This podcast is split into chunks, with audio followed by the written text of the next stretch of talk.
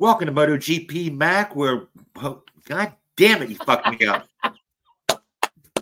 I can say that 100 times. I'm sitting here. I see your face, and I start laughing. Hello, welcome to MotoGP, Mac, where MotoGP fans congregate and fanboy spirited tread. Your boy, we ran into a few of them today. Jesus Christ! Now they're saying, now they're running out, going, "Oh, Ducati, you know, they shouldn't have picked him up because he crashes. It's not the Honda. Now all the fanboys that wanted Marquez, right? Mm-hmm. Now that he signed over, oh, of course, it's this whole thing's been Marquez's fault. He can't ride anymore. He don't know how. The bike's fine. You know, all the analysts are wrong. Okay."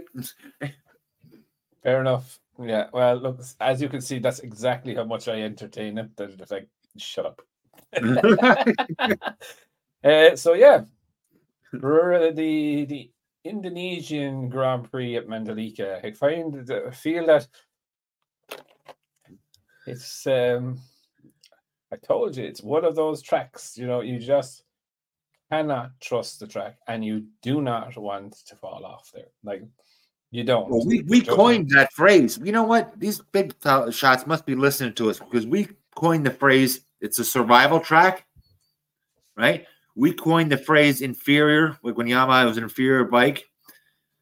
And we coined Honda has the weak engineering.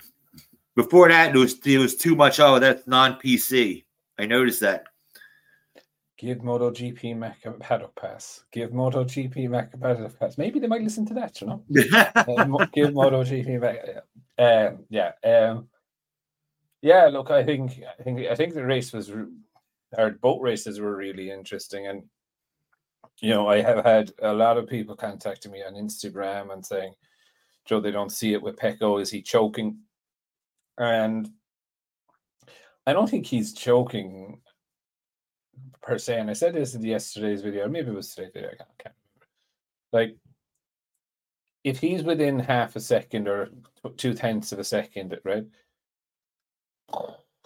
Like, at this stage, even the slightest mistake, like, look at Jorge Martin. Everyone was like, how would I call it? Billy Big Balls. He's going to do it. He's going to destroy it. He's going to do this. He was fucking 3 seconds in the lead on a soft tire. In a long race that eats tires, mm-hmm. You know, is it the mistake that he lost his concentration, or was he just on the wrong tire that squished too much eventually? Yeah, you know? At 60-degree tire, at 60-degree track temp too.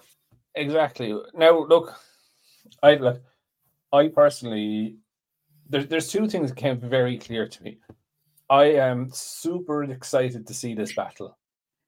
You know, I still think there's 2 or 3 more twists in the tail within this battle, right? I hope it goes down to Valencia. There's enough points on offer, in my view, to make sure it does. And I'm very happy to see there's no team orders. And people were going on about this. And I 100% believe there would have been team orders on Saturday's sprint race to give Pecco that extra point if there was team order. And the fact that didn't happen, right? You know, because they were going to catch too much shit. That's why they didn't do it. Mm-hmm. You know, they knew they'd catch shit. They knew that if they said pass them, they'd say that everybody would say, "Oh, last year was all about nobody could pass Pecco for the whole year," because you heard that mumblings anyway. Yeah. Look, ridiculous. There goes the fanboy bullshit again. I told you. It's very, very dangerous to pass in Mandalika. Offline, it's fucking manky dirty. Oh, that's an Irish term, manky dirty, right? Manky, right? It does now. It's not as bad as it was the last time we were there. I will give it that, but it is a brand new circuit. It is a brand new surface. You know, all teams within there with not a lot of data. You know, I think Martin's strong point always is that he can go at the very, very straight away. Do you know what I mean? But he was running softer tires, and he had to make hay while the sun shone this morning, right? Was that soft tire going to probably cause him issues at the end of the race? I 100% think so. Yeah. Like if you looked at it, Maverick Vinales was on medium, and he was suffering with tires. You know what I mean? He had to really take care of him. Pecco was suffering. I had told, I put on the thing. And he was on hard. What? He was on the hard tire. Really? Hard front tire, medium rear. Yeah. He was still starting to have problems from charging through at the end there. I think if he wouldn't have... Yeah, and I thought that was very un-Pecco-like. Huh? That was very un-Pecco. That was very un-Pecco-like to be so aggressive at the start on the hard tire. Mm-hmm. Now, saying that, he had absolutely no fucking choice. He could not wait for that tire to come up the temperature. Oh, no. He could not wait. You know, like if he did... And I genuinely believe Pecco had already settled for second. Do you know what I mean?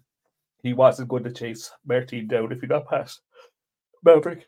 He knew unless there was a big visible gap or a chunk of the gap that was coming down. Now, saying that, going back to the hard and soft front tires, if Martin was on the soft tire and it started giving him jip, then maybe Pecco might have pushed on. But I think he was trying. I think if Martin didn't go down, that Pecco would have went down trying to go past Vinales because on a solid charge, because he was charging for so long. You could see Vinales though. So Vinales in the middle of the race. I think Vinales had his number of what I mean. His number is that he's like, I know I have to stick at 138.2s. Do you know what I mean? If I dip in underneath that, I'm going to wear too much of my tire. And being realistic, I think he knew that he wasn't, Joe, like he was never going to be able to fight with Martin. And then Pecco is going to come past him. You know, it's kind of using Pecco as a tow truck to maybe tow him towards Martin. But like, I think, being honest, I think with Pecco and Martin, I think it's going to be a really good. I can't wait for next weekend at Australian Grand Prix. Oh, that's another survival track. Yeah, anything can happen there. But Bezzecchi, my boy, what a Bezzecchi! Bezzecchi was absolutely unbelievable. Like this day, last week, he was having surgery. Yep, just cop that. You know what I mean? He flew into Indonesia. He got to the track Friday morning, put on his letters, and went racing. Like it bungs every single trend that MotoGP riders have, that they arrive on Wednesday or Tuesday. Do you know what I mean? They get used to the place and whatever, and next minute then here's your man arriving like a fucking amateur. Do you know what I mean? Taking Friday off work. Do you know what I mean? Because you can't afford to take any more days off. Take Friday off, test Friday, so race Saturday, Sunday. And I genuinely thought, like, if he could stay in the top 10 each race this weekend, I thought that would have been a really good result. But obviously, he had other ideas, do you know what I mean? And he lessened, like, he closed the gap to Martin today, do you know what I mean? Obviously, with Martin crashing and him scoring points. But again, it just makes me really, really, really, I suppose, excited to see what is going to happen over the next five race weekends now. Oh, it makes me laugh. I was going to write down. I didn't get a chance. I was going to say it was too late. You know, don't count Pecco out before this race. You know, because people are like, all of a sudden, Martin was unstoppable. Even the announcer saying he's unstoppable. You swear he had two hands on the trophy. Okay, now. Yeah. He crashes once, and now it's Pecco back again who's got the title. You know, they swear Pecco's going to win. You know, it's just like, folks, you don't know race to race. This is nothing set in stone, folks. You know, yeah, and that's what I mean about choking, right? Do you know what I mean? It's too tight now for anyone to even fucking choke. Do you know what I mean?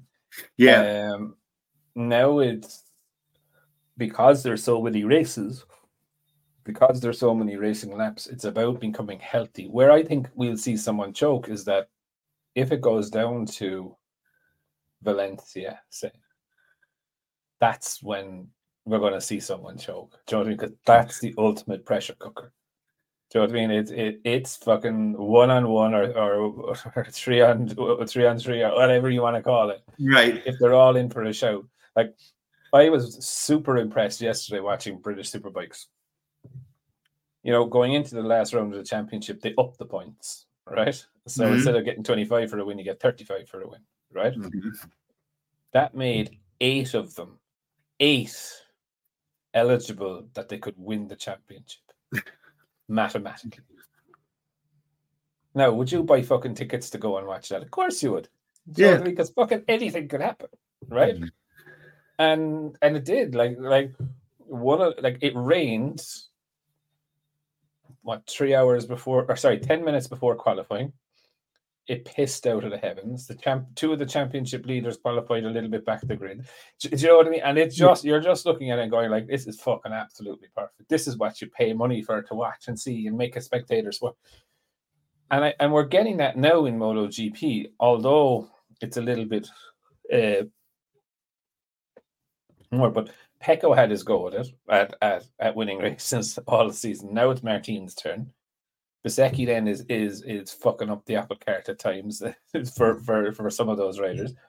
And I'm looking at it and I'm just going like, this is absolutely perfect. We're probably still about 4 races away from getting it down to 2 titled contenders.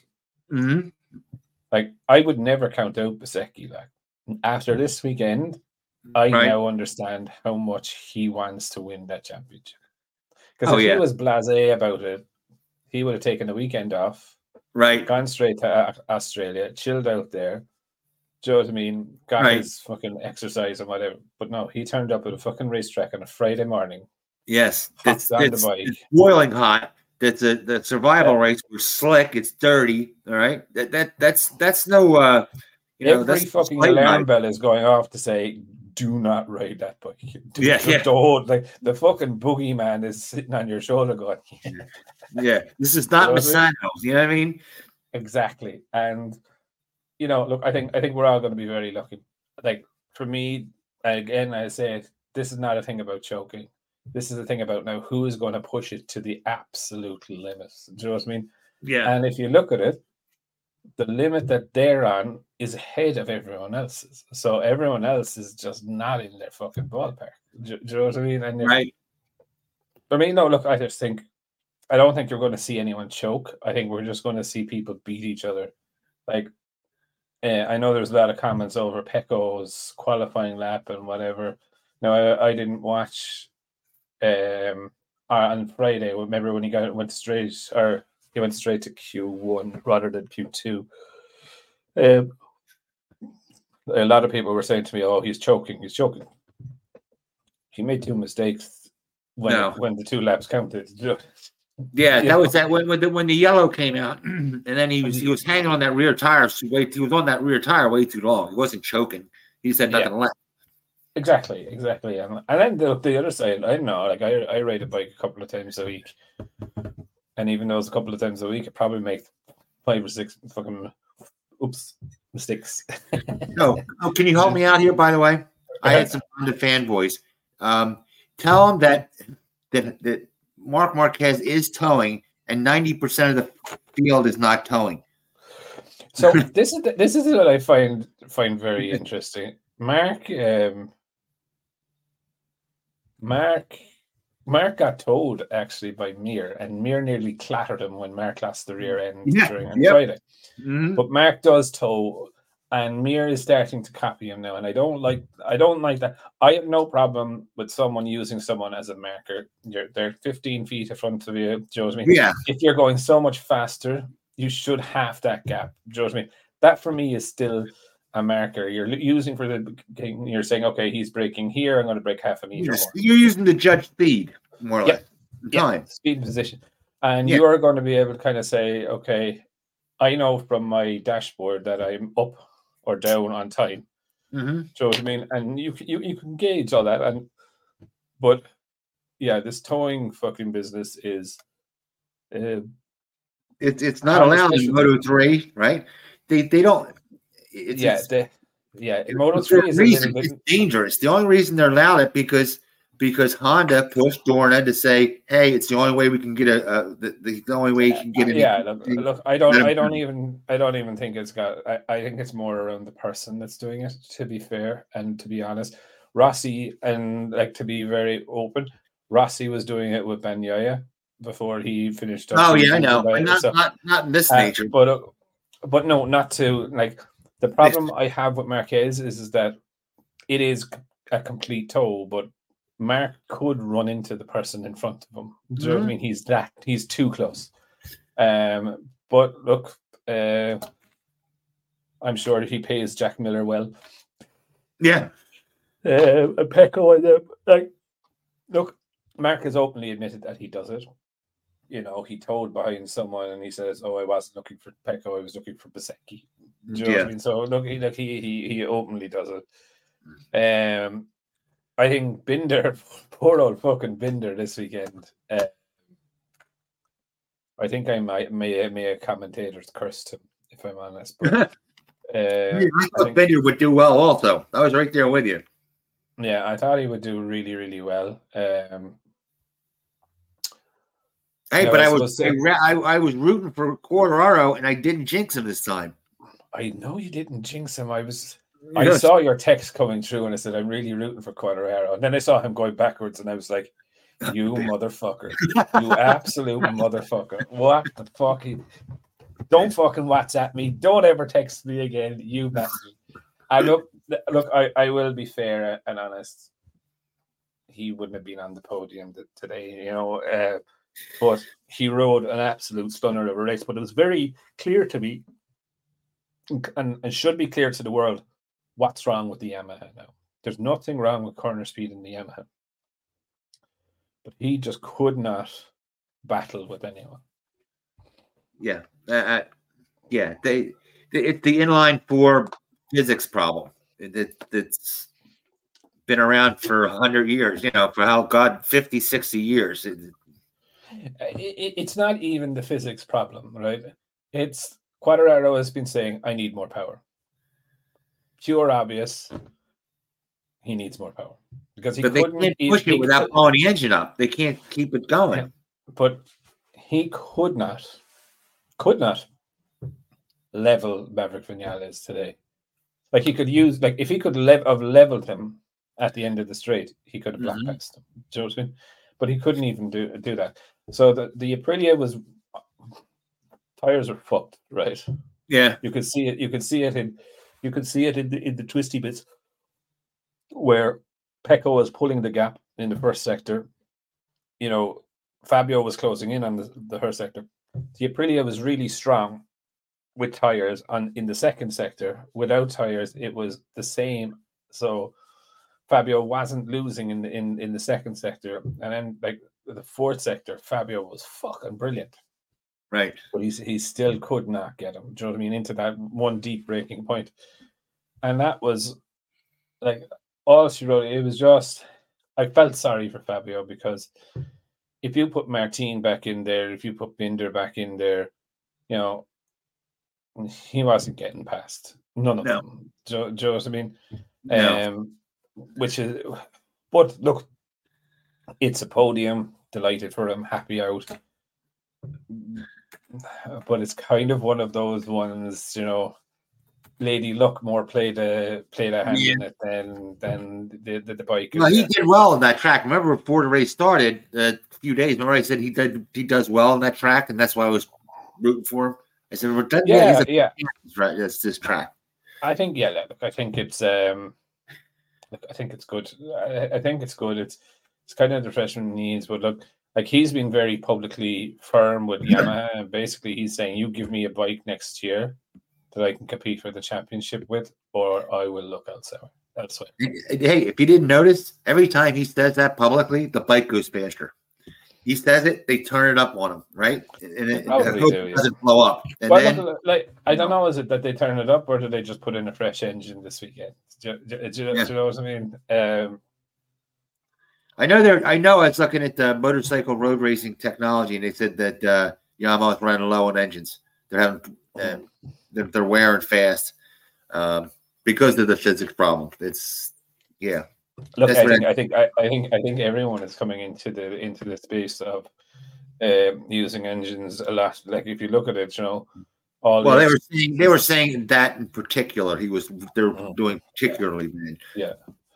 No, I think Brad Binder unlucky, and a lot of people were wondering about why didn't Elish get done for taking Binder out of the sprint, and that's actually kind of a stupid rule, but it is the rule. That when Aleix Espargaró crashed and then hit Binder, that was deemed like collateral damage. You were just in the wrong place at the wrong time. It doesn't change the fact that, for me, you made a mistake, you crashed your bike, you impacted someone else's race. Where he then got done today was that he was actually on his bike and his bike was upright when he hit someone. Does that make sense? Yeah, not really. I'm getting a little lost in it. The other one is when you crash, if it's under yellow, somebody else crashes and you crash while he's under yellow, right? Mm-hmm. You get a penalty. It's not like you're doing it on purpose, right? Yeah. What kind of bullshit's that? What, that you crash? Well, it depends in the circumstances of it, right? So under the rules of racing, a waved yellow or a double waved yellow means that there's an incident ahead. Be prepared to stop. Right. So, but right? So you crash by banana peel on the track. Okay. That's where kind of common sense comes in. It's like, if there was a yellow flag and there was oil on the track, from a bike going off, that's you'd crash. So, but you unfortunately nowadays with all the aero and stuff on the bikes, when they crash, it's not even worth fucking restarting now. You know what I mean? If you're half a bike with aero, right? But I do believe that if you're coming into a corner that there's a yellow flag and it's not anything to do with lack of adhesion or fucking anything, that you're just going too fast. Next minute you go, oh shit, that's a mistake. That's because you're not paying attention to what you're supposed to do. You deserve a penalty. If there is some reason or something like, I don't know, there is a fairing in the middle of the track, just say, that again is still a penalty reason because... Again, yellow flags standard. Like, there's a stationary yellow flag means there's an incident ahead. Double wave yellow means there's something ahead. Be prepared to stop. And if you don't know the rules, then fuck off. You know what I mean? That's the way I have it. Now, if you're going in there and there's oil on the track or a liquid on the track and you wouldn't know it, and you could fall at 2 miles an hour, right? That's fair enough. Do you know what I mean? There's nothing you can do there. You're on a slick tire. Do you still get penalized? I don't think you would. I think they could do, but I don't think. Yeah. I don't think it would. Just depend on the nature of the yellow flag. I thought, Marquez, I suppose. What a fucking shit weekend that he had. 23 crashes this season. I had a lot of it. He goes down, right? And he's going like this. Like, you know what he's thinking right now? God, thank God I signed that contract to get me off this piece of shit. You know it damn well. That's what he's saying. He looked pretty distraught after it, to be fair, at the side of the track. They showed a picture of him. Not as distraught as Jorge Martin, but he looked fairly distraught. And, look... Obviously, he went to Gresini. He's going to Gresini and this, that, and the other. I still think that he's made the decision, but I still think he's somewhat still struggling with the decision. Do you know what I mean? That's grossing. You know what? When I say he has a problem with change, they've been screwing him for years. You know it. And I think, yeah, but I don't think he's going to realize that until he leaves, you know, until he's out of the situation. And, you know, I had that for years. I used to work at one of the largest multinationals in the world, right? And nothing was ever good enough. Do you know what I mean? You were always expected to be plugged into the matrix, and there's all this, that, and the other. And then I moved to a job where I was supposed to work 9 to 5. Do you know what I mean? And you know, someone caught me under the PC at 7 o'clock, and they're like, "We're going to shut off your PC if you're still working." I was like, and like that was the standard for me as in the position that I was in. Do you know what I mean? They're like, "No, you don't. Work is work, and family is family." Do you know what I mean? Now I then started up a YouTube channel and all of this stuff, and just took more life out of my, or took more hours out of my time. But I think, yeah, look, I think, yeah. These are like, it was just a poor weekend for him. It was a poor weekend for Zarco. Miguel Oliveira was unlucky in today's race. I know there's a few people out there are major fans of Miguel Oliveira. Some lovely person commented that I made one second comment on Miguel Oliveira, and again, like, you can call me a Pecco fan, but I was fucking very hard on Pecco yesterday, in yesterday's one, where like he did not make one pass in the whole fucking race. Do you know what I mean? And you know, with Oliveira, you know, there was 2 Aprilias ahead of him or whatever it was yesterday. He didn't look fucking amazing. Do you know what I mean? I actually replied to him, and I said below it, I said, you know, Mac and I Or realize that Oliveira's skill. We realize that the Aprilia is the title-winning bike, but on this day, he wasn't that great. It was just mediocre. We're not here to cheerlead, folks. We're here to tell it like it is. If he did great, look, if you have a good race, you have a good race, and if you shit race, you have a shit race, and we call it out in that way. I was actually really impressed with Rins.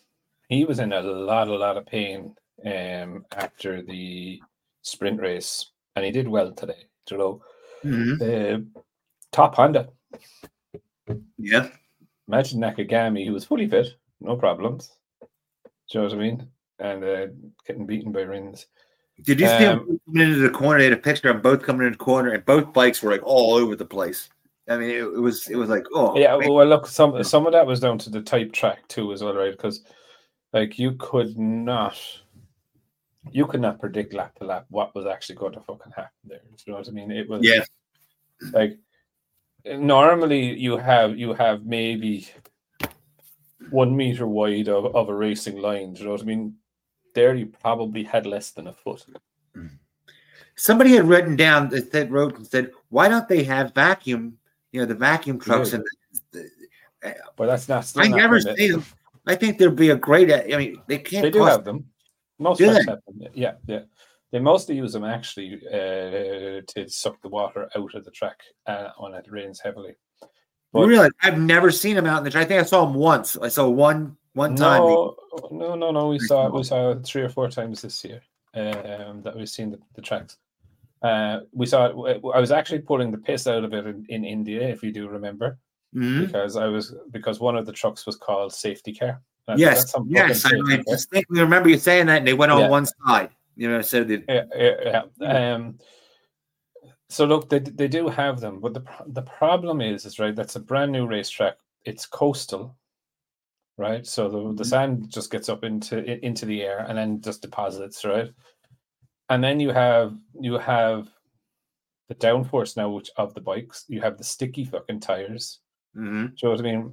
Like, the dust is just there. Now, it's not as bad as Qatar and places like that, but it's dirty because the circuit then is not used. Do you know what I mean? And that's the other side of it. There's brand new blacktop down on that. That is just historically very dirty anyway, right? Yes. And so it's built in a swamp. You know, it's built in a swamp. It was built in a swamp, so water starts to come up through it. Yeah, well, look, like that can be dealt with pretty easily, right? But I suppose where the problem is that it's going to just take some time, and it's going to take the riders. Like, we've been there twice now, and you know, it's just been. It was the new surface, then they were patching it, then it was fucking filthy dirty. I do believe that they do have the track cleaners in, so like they can put for the couple of weeks before it, they can put like it's like chemicals and whatever, and they use those street sweeper trucks to try and wash the tarmac as best they can, but you're never really going to get it up there, get the dust up out of it. And then look, you're never going to have the line on it if it's not used either. Now,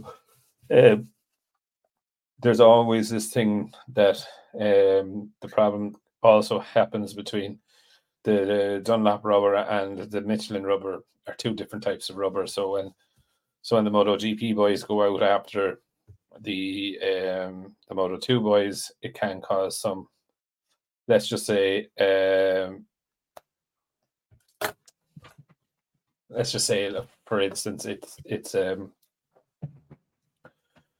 cross contamination or whatever. But look, it's the same for everyone, so we get on with it. I do think there's a lot of people talking about Oliveira and Honda. No,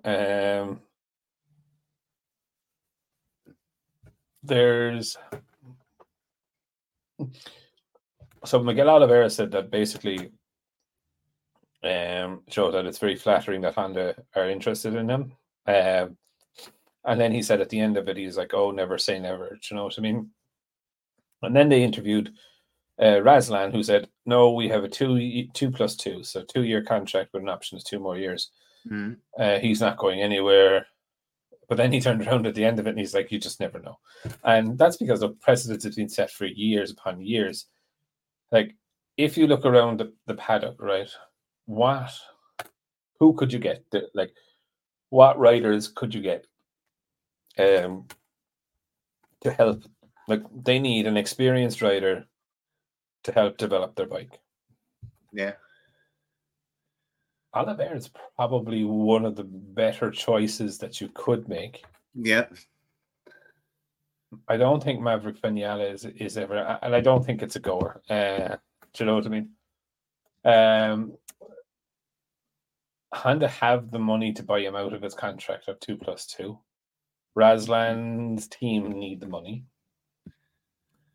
But but if he's with this Oliveira, though, want to go to the career killer. That's the thing, you know. So the question that. And this is kind of the thing that came into mind when I was listening to Razlan.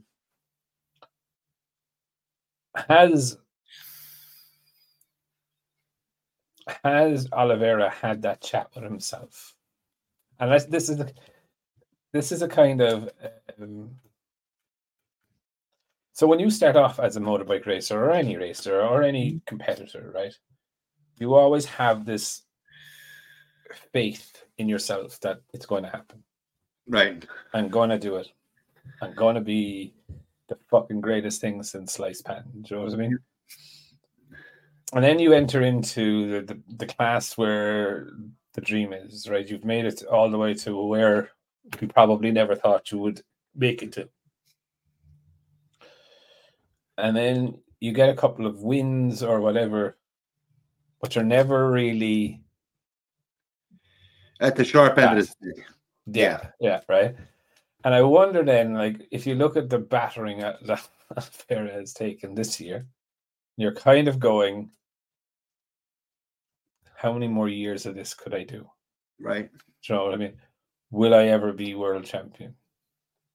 All right. True. And then you start looking at, okay, I need to set myself financially secure. Right. For the future, make sure that I don't have to go back to work again because. So look, can I be on the bike for more than a year? Is this going to be a 1-year deal, and is that 1-year deal going to carry me for the rest of my life? Yeah, I think that's where it is. So, like, realistically, again, I said this for ages. You know, Honda, even Marquez, right? Marquez is at the weakest point of his career in terms of negotiations. Currently, Honda are at the weakest point of their existence in negotiations because literally someone can just fucking pick a number from the sky and say, if you really want me, you're going to pay me that. And they have no fucking choice. Well, they do. They can say no, and they don't get the person that they want. Right. Like, how, like I would ride a Ducati for travel money, then ride a Honda for 30 million. Yeah. And I think I wouldn't be alone in that sort of mindset. Do you know what I mean? Yeah. So, yeah. Which is Quartararo's next. Not going to be his Quartararo's next move. I have a feeling. I think Quartararo is going to go to Aprilia. I hope so. That would be. That's where I think he's going. Because if he knows it, that bike is title ready. That thing really handles. I mean, I think it handles it as good, if not better, than the Ducati. When it's on, see, this is where cornering is phenomenal. Yeah, and it's all about, you could probably, and this is why I always said I wanted to see Rins go to the Aprilia. You could ride that Aprilia the exact same way as a V4 or as an inline four. Yeah, 100%. Like if you looked at Alex and Maverick through sector 2 in Mandalika, where it's really twisty and thing, it was fucking leaps and bounds ahead of everything else. Pulling Ducatis back in or stretching away for them. Do you notice that too? Yeah, I was going to say that. Yeah. So it's like for me I think that's where it's going to go. And look, I think it's quite humbling actually, because an awful lot of the riders and these aliens who, I think they're all going to take a big, incredible pay drop to be competitive. Yeah. Like I don't see Fabio being able, unless he stays with Yamaha, being able to demand 20 million or whatever it is he's on, right? No, well, he's not with the Aprilia the brand anyway. Exactly. Like, well, yeah. Look, Aprilia Piaggio are a well funded thing. Yeah, I just bought two. Huh? You bought two bikes. But what I mean there is like, I think Aprilia would pay a little bit more, and this is what is because Aprilia are missing the alien. Yeah, they're ready for the alien now. You could see it in this race, though. You could see it. When they're going around the bend, you could say this bike is ready for that's the missing point that it needs, because look how well it does. Look how well that thing's gone through the corners. Yeah, exactly. And like if Mav, I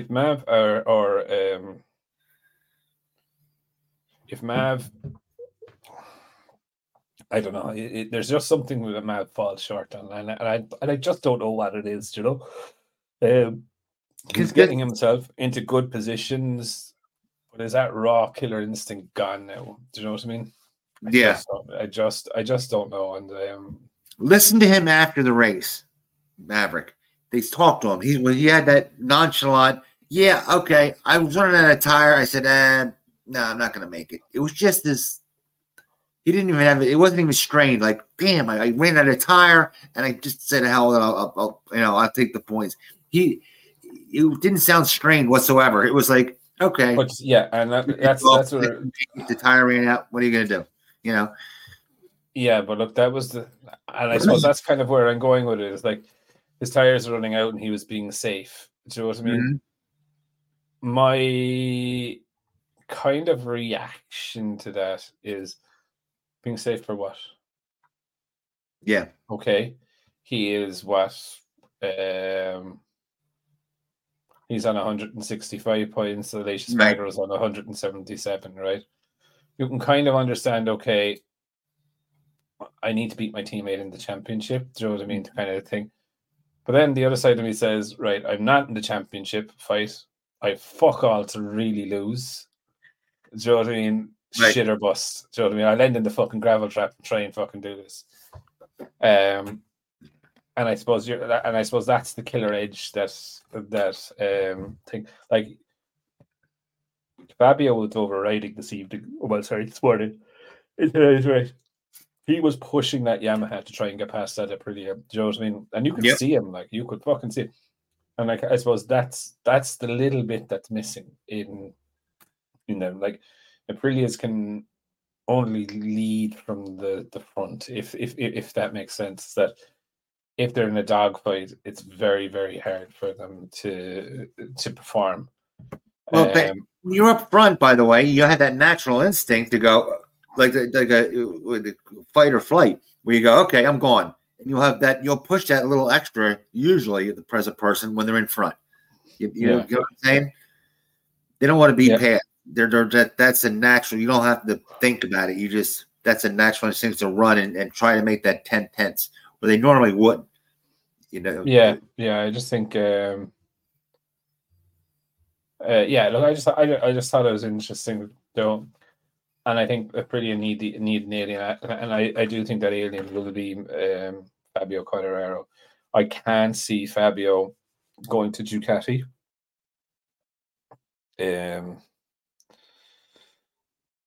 I just don't think there's the room for him. Let's face it, if VR46 signed with Yamaha next year to be their satellite bike, I think Bezzecchi would be gone into Pramac. Then you would have, like, I do think if Bastanini has another year like he has this year, I think Bastanini would be gone. Do you know what I mean? Right. So there'd be a factory seat, and they'd be hard pushed not to either give Martin or Bezzecchi the factory seat. Do you know what I mean? And right. I would personally think they'll favour the Italians, you know. Speaking of Italians, by the way, what about the VR46 and the Performance Oil lubricant company for sponsorship? That was the main sponsor of today's race. Yeah, Permitive or Permitar. I don't know what it is, but that kind of puts the kibosh, I would think, on Yamaha picking up on VR46. Not really.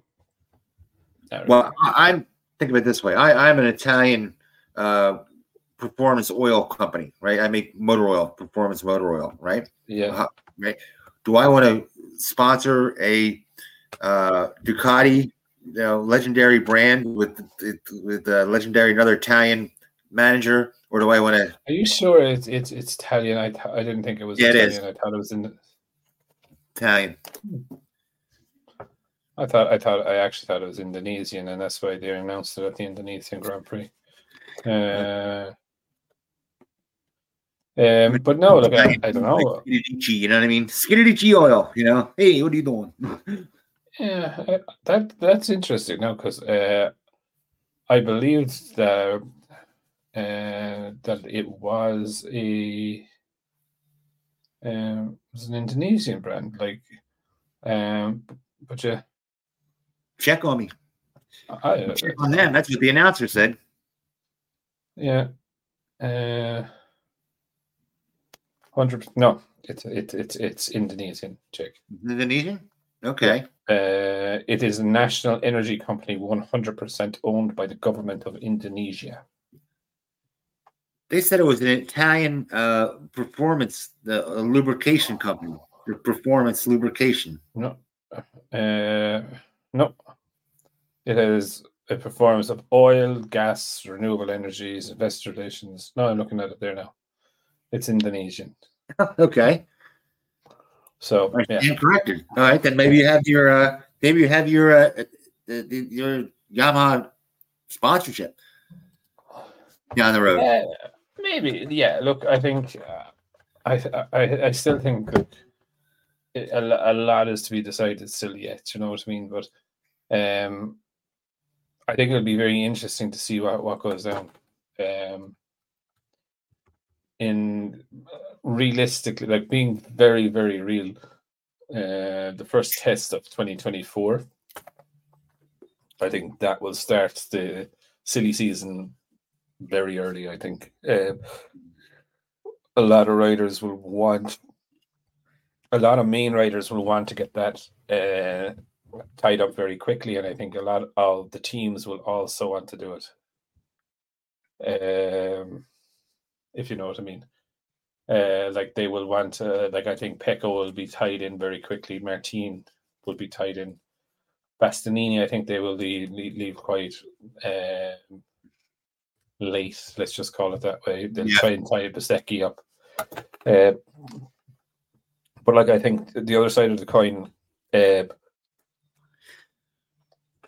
think the whole VR46 Ducati Yamaha situation, that would be tied up very early as well. I would think by the first third of the year, that deal will be done.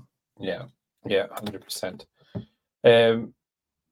Who else did I watch? There was someone else I wanted to talk about. Jack Miller. Did you see what happened to Jack Miller? No. So on Saturday's sprint race, he was coming in to the pits after the race, and the other way the riders put their left elbow on the tank. Yeah. Because their left arm takes majority of the punishment. So he had his left arm on the tank. And he was just pootling in, and he hit the pit lane limiter, and then he went to brake as he was coming into the pit lane, and he fucking face planted himself flat onto the ground. Like, and in his interview after, he was like, I don't know, maybe the tires must have been dirty or the brakes were closed or whatever. And someone said, like, did you hurt yourself? And he's like, no, not really, but well, maybe my ego. Ego, yeah. But yeah, he's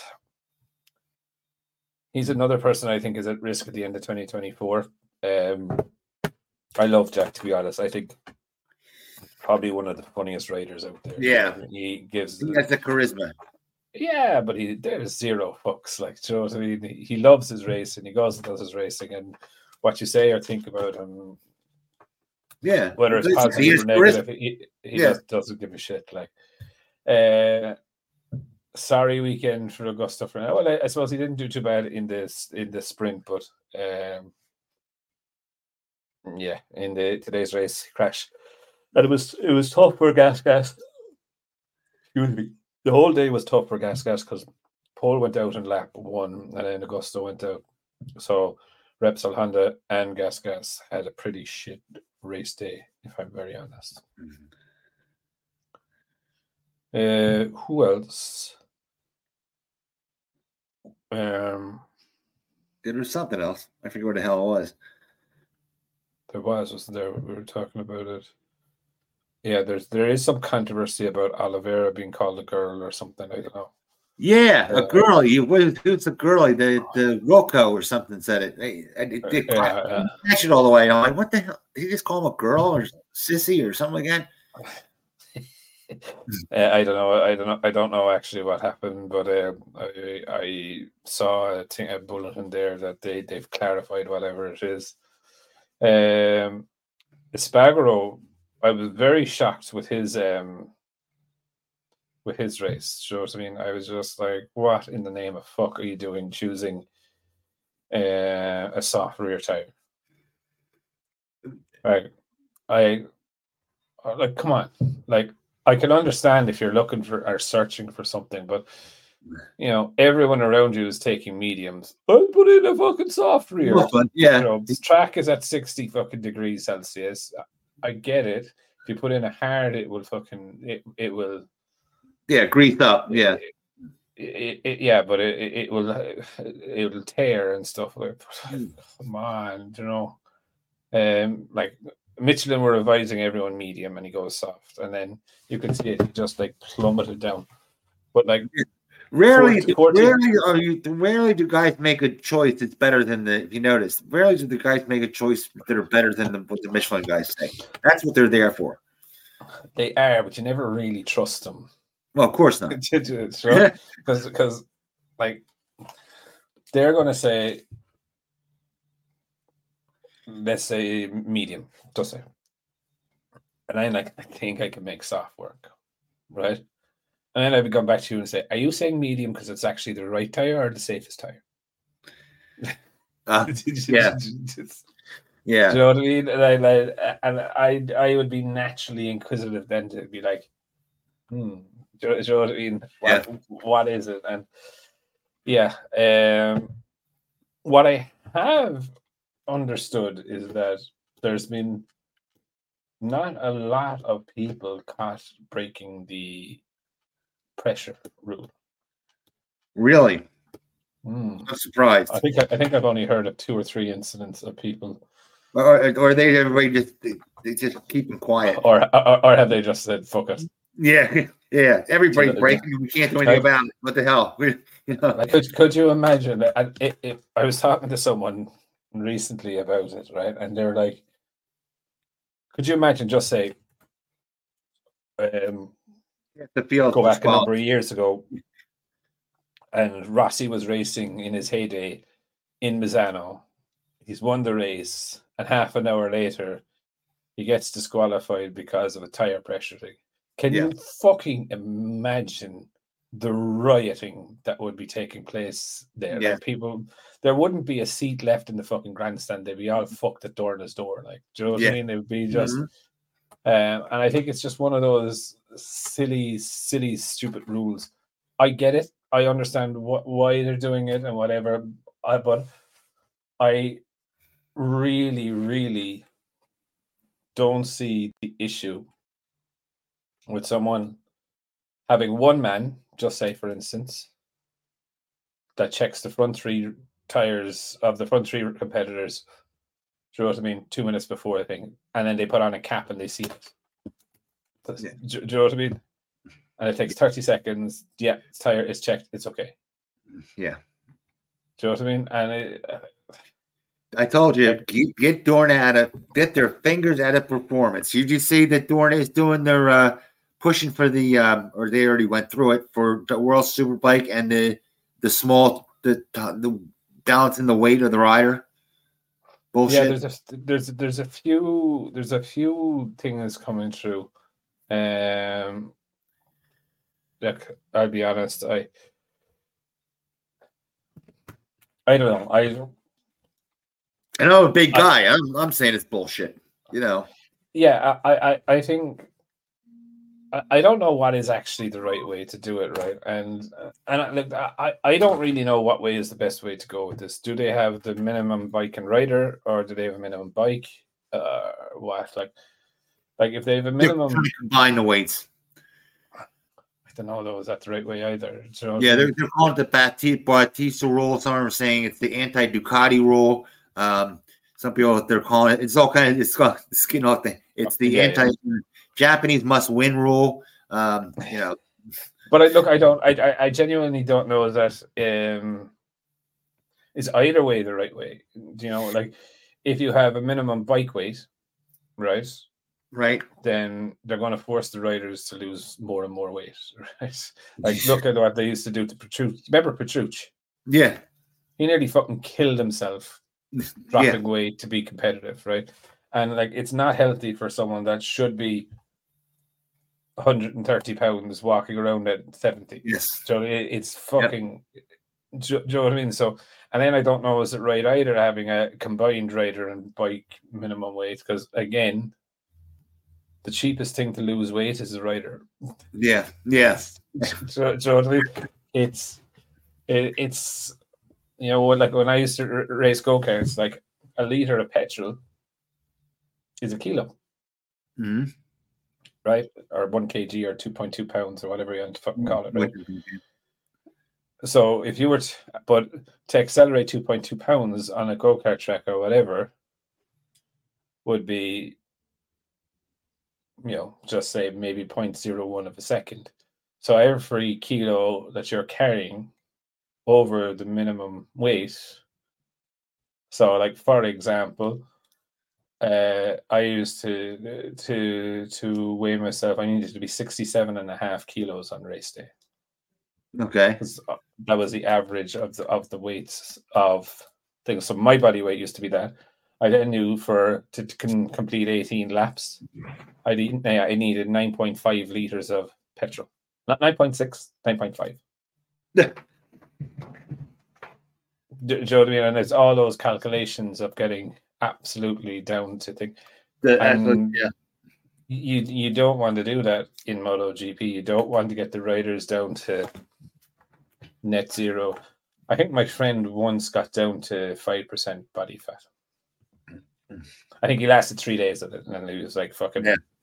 Once let me tell you, I would walk around at 7% body fat, and I was shredded. I mean, shredded. Yeah, but you didn't fucking eat. Do you know what I mean? Yeah. Fucking lettuce and fucking green shit. Well, that was boxing. So, you know, you're working out so much that, you know, you just burned it right off. Yeah. Yeah, yeah. But, you know, you didn't. If I had to go under that, oh, my God, I had to cut a body part off, you know, because I couldn't get below 235. That was it. You know. Yeah. But look, it was it's a dangerous game, I think, setting minimum bike weights and maximum.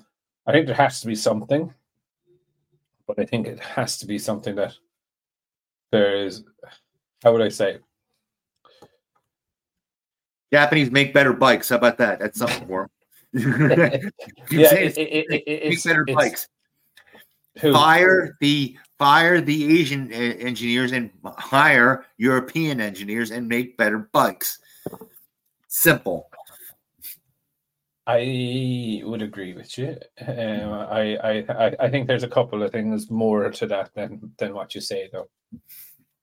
I think that the Yamaha team and Honda team need to stop being so precious.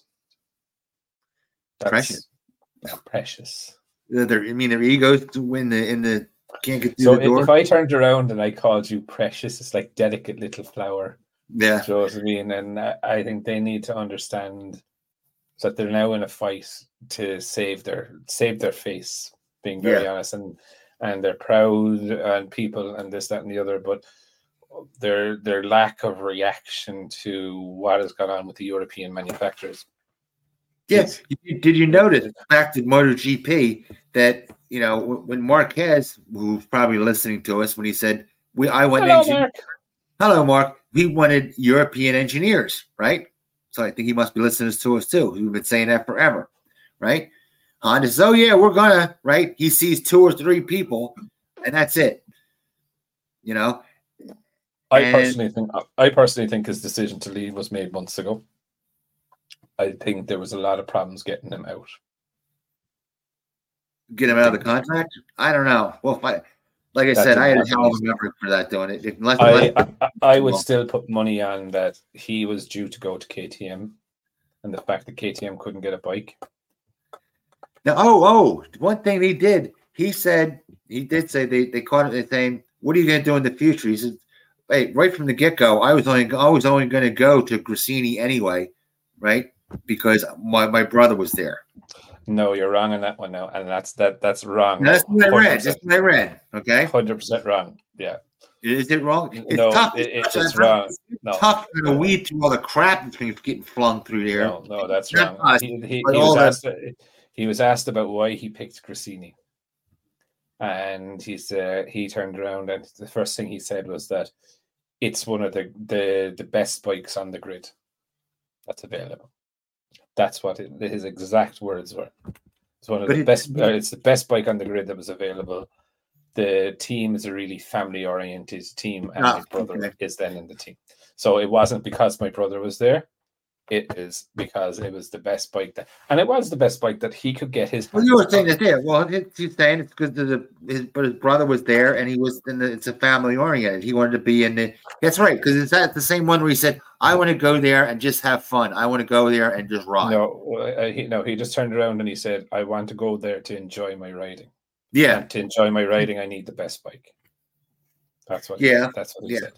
It's all around the bike, right? But I still 100% believe that Mark made the decision to leave months ago, that KTM were promising him a factory team. They couldn't get anyone out of the contracts, right?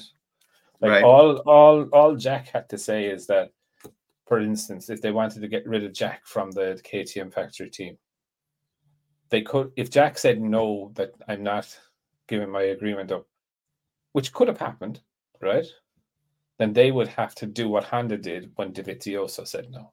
They'd have to run a third bike. But Dorna were like, absolutely no way. They gave him the 5th bike, and that was supposed to be for Acosta. And then they wanted the 6th bike, and that's when everything broke down for KTM. But I still believe it is only 1 year, and he's gone to KTM. I don't think he's going to go to KTM. I think he will. Massive Red Bull sponsorship. We have money on that, don't we? Or a beer? Or did I give you? Beer. Yeah. $5 to $1 $10 will get you 50. I think it is. I don't care. Whatever, man. Because you're paying. Not a chance. Not a chance. Hey, I was the one that said he was going to Gresini when you said no way, no freaking way is he going to Gresini. Right. That's his only option, or a year on Honda, or a year out. Yeah, we said no way. We said no way when all the no way when all the KTM talk was still going. He wouldn't pick Gresini over KTM. And I think Gresini will pick Gresini over. They said I'll end up in Gresini because of his brother. Yeah, but I think he ended up in Gresini because they couldn't give, or because KTM couldn't give him a bike, and that's what I genuinely still think. And I think there's a pre-contract there already. I've heard it from two or three sources. The other thing is, why would he go to KTM when it's not as good? And I have nothing against KTM, but why would they go to KTM when it's not as good as the Ducati? Unless there's something they're holding cards and he knows something that this thing they have something waiting in the wings. Dani Binder is a fucking brilliant rider, right? But he's not yet a full alien. He's nearly there. But he's not yet a full alien. And I think, and this is kind of where I'm going, right? With this, why they believe Mark was going to come to KTM. KTM have put on the table that 2024 they're going to win the championship. Now that's a very, very big fucking statement to make. No, it is, but we all make statements. Statements are cheap. No. We all make a statement, but this came from the head of the peer mobility group. So this is above Pit Byron and all of those. Okay. Do you know what I mean? And Francesco Guidotti also. So their timeline and their plan says to them they're going to do it next year. I'm not sure that they have the riders to do it. So why would you come out with a statement like that? I think they were convinced that they would have Mark on it, and that's why they made that statement. David, I think Mark probably just being Mark can probably bring 3 tenths a second to that bike. Easy. Yep. How far are they behind on raw pace? Just about that. So, I think that's where it is. I think then the fact that. You look at DG Antonio, like this weekend was a fucking great weekend for him, right? He could go to Honda. I don't think he will. I think it's World Superbikes is where he'll go, and they bring Iker Lecuona up. But I think if I'm looking at it, I think Red Bull or KTM have overestimated what they're going to do. Now I could be wrong, but I don't see title winner team or riders there for next season. No. Do you know what I mean? And I'm convinced they thought they had Mark. But anyway, sure. Look, I guess we'll wait and see. Yeah. Exactly happens. I'd have been happy if you went to KTM. I'd have been happy if you even more. My fate. I gotta admit, if I want to be a fan of any brand. It would be KTM because they're always punching up. So, you know what I mean? All the European brands are punching up, you know what I mean? Above their weight because of their money, you know? They don't have the budget the Japanese do. But they do.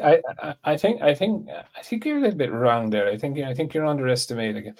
Like, Honda are not spending $300 million a year. Right?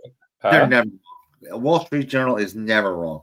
I'm telling you they're wrong, right? Because, Formula One budget is $135 million a year. Okay. So Honda, MotoGP are not spending anywhere near $300 million. Oh, no. No. What the story said is that that their budget is 300% more than 300% more than the European. Yeah, but I'm telling you. I'm telling you that KTM have come out and said that they're spending about 70 million a year. So if it's 300% more than 70 million, instead of 20, that's wrong. So they're saying it's not. It's they don't have a $200 million budget. Honda, no, not a hope. Not a hope. I think what they're talking about is HRC, which is Honda Racing Corporation, right? Which will have Formula One, IndyCar, everything. Like if you look at the side of the Red Bull, you will see HRC written on it. Like there's no way Honda to produce four bikes is costing $200 million, not $50 million a bike. The resources and the changes that you see on that Honda, there's no way that it's been anywhere near. Do they have the resources to do it? Yes, they probably have 300 or 400% more resources that they could put into it. But I just think when you look at it, what has been done. You think they're holding back on the funds? No, I don't think they're holding back on funds. I think if they really need the funds, they're there, right? But with the limited testing, I think they have a couple of 100 people maybe working on it worldwide, globally. You know, I don't think it's like I think they have more resource. Yes, if they need it, but I. When we've kind of gone through this a lot, is that, you know, I just think they don't have the, how do they call it? They don't, it's not that they don't have the experience, but the development cycle or pathways within MotoGP have completely changed. It's not now the mechanical aspect of the bike. Do you know what I mean? There's aero, there's all this. And when you're breaking virgin territory like that, the open mindset of learning while racing, I think the European manufacturers have adapted to that cycle of the right. Yeah, we went over this. Where and a prize example of that would be the dinosaur wings in the back of a fucking dinosaur right? wings. Right, it takes 5 minutes to make them. But you could 3D print them. There's no way that they're, but we'll take Wall Street Journal out of it. Ducati sells 65,000 bikes a year, and that's a record. Okay, Honda sells 18 million. Yep. Okay. Yep. I mean, they're not spending anywhere near. Ducati's not spending anywhere near what that Honda's spending. But it doesn't have to. Oh, it doesn't have to. Yeah, well, that's because they're better engineers. That's because they're rock stars. But that's my whole point is that the way they've approached their racing and thing, right?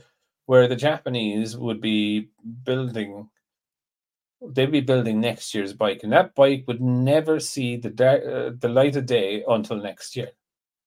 Where you would have a look at it, where Ducati are going, okay, we're going to sacrifice one of our race riders, i.e. Zarco. And we're going to start putting 2024 components onto his bike. So they're already testing everything. Right. And it's not only till lately did we see this. I think in India, Mir was running the new exhaust. Right. For next year. Do you know what I mean? And I think for me that, you know, that's where the biggest gap has opened up. It's not about dollars and it's not about this.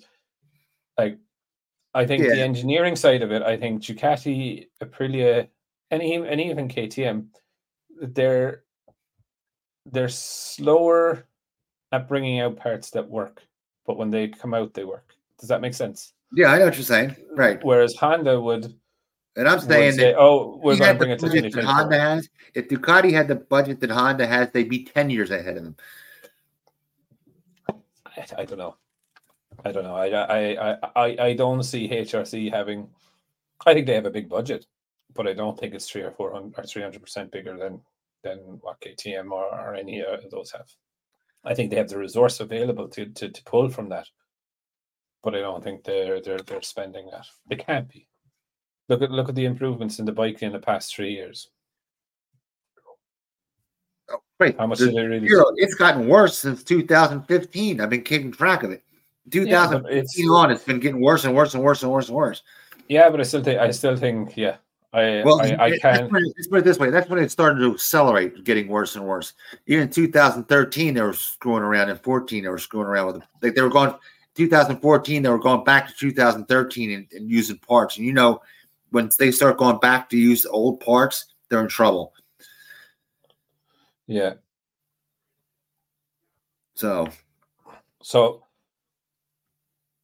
300% on 70 million is 301 million. There's no way Honda are spending that on MotoGP. Not a prayer. They couldn't. You run a whole Formula One team for the year on 135 million.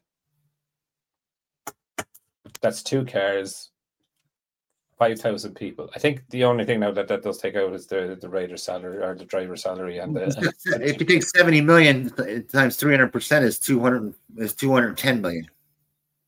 So it's 301. I just did the calculations there, I think. Anyway, gave 201 million or 210 million. Not even close. Couldn't be. Do you know? But yeah, look, I think it'll be interesting to see how the engineers, if the Honda engineers will wake up and what will happen. I think it's interesting, Pooch is saying, Jerome, we now have to build a bike to compete against Marquez. I also found it very funny that Marquez said that he rang Dani Pedrosa before he made his decision and asked Dani Pedrosa his advice. Hey, Danny, you gave me a great bike to win loads of championships. By the way, thanks for developing that for me. But, yeah. I'll work again with you in KTM, 2025. Yeah. Yeah. Will that bike be there in 2025? Yeah. Okay. What's cooking there? Okay. But what are you working on? Yeah. Exactly. But look, I think it's good. It's a good thing for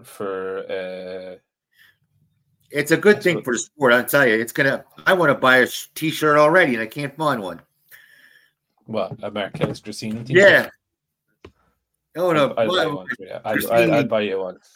So we're over here in the proper side of the world, you know. Yeah, I know. Over here in the desert of motorcycle racing. Yeah. You're like the Japanese, you know. Yeah.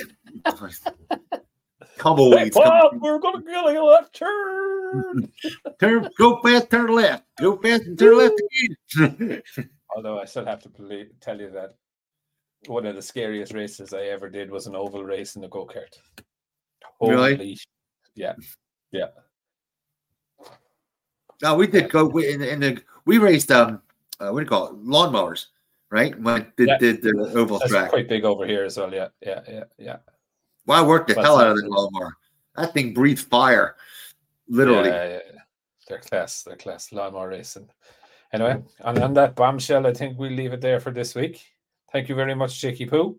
No problem, Val. It was glad to have you.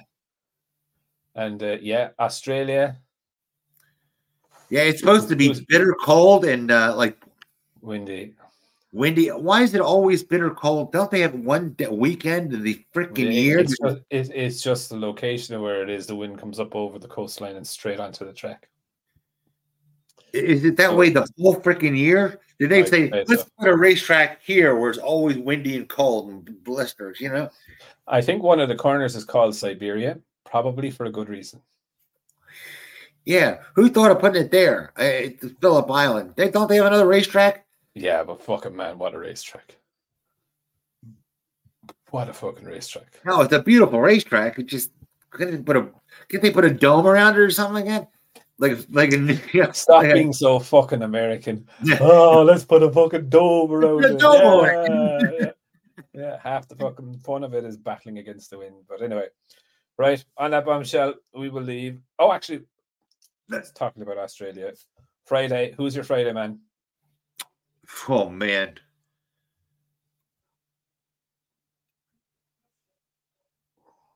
Let's go. I'll jump back to Martin for Friday, man. That's an easy one. I'm going to go Jack Miller, flat out at home. Jack Miller. Mad as a box of fucking frogs. Anyway. Right, young folks, we will see you later on and have a good week. Hasta la vista.